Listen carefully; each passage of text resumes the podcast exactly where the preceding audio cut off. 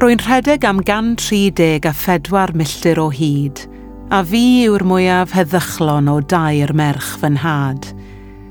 Wy'n un cellweirus wrth natur ac yn cwestiynu pob dim. Onid cyfres o gwestiynau ydy bywyd yn y pen draw? Gwn beth yr wyf a beth wyf fi ddim. Mae gwybod y ddau beth yn llesol. Rwy'n gasgliad godidog o led nentydd troellog a phrydiau gwyllt, sianeli yn tynnu a gwthio a glannau ffrwythlon. Rwy'n porthu cynefinoedd cyfan ac yn cefnogi bywyd. Trwy'r tymhorau cyfnewidol, mae bylch mynydd, hafnau a phorfaoedd gwyrddlas wedi ngorechwilio ar fy siwrnau'r er môr a siathrau. rwy'n chwaer, yn groten, yn ffrind ac yn elyn, yn dibynnu ar bwy i chi'n gofyn, ac yn rym bywyd, yn gariadus a llawen, yn ddiolchgar ac yn ffrwlen. Dyma gynhwysion fy mydolaeth, dadansoddiad fy nirfod. Rwy'n deheu am heddwch a chydbwysedd am atebion.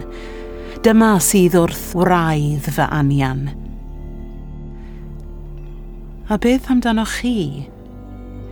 Gyda'ch saith octiliwn o atomau a'ch esgyrn cyn galeted a dir, gyda'ch biliynau o lestri gwaed a fyddai'n gallu ymestyn 60,000 o filltiroedd i lapio'r ddeiar dwywaith.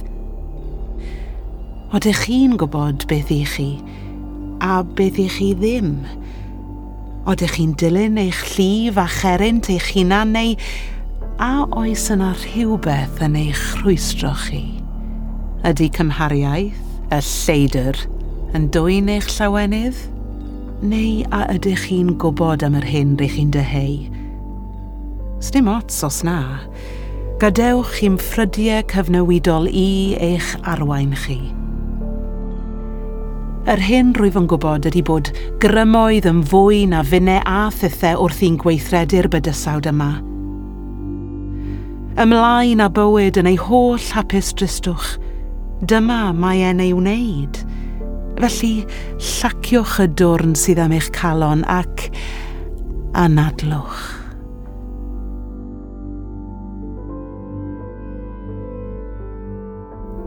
Mae llewyr eich enaid chi yn eich goleio.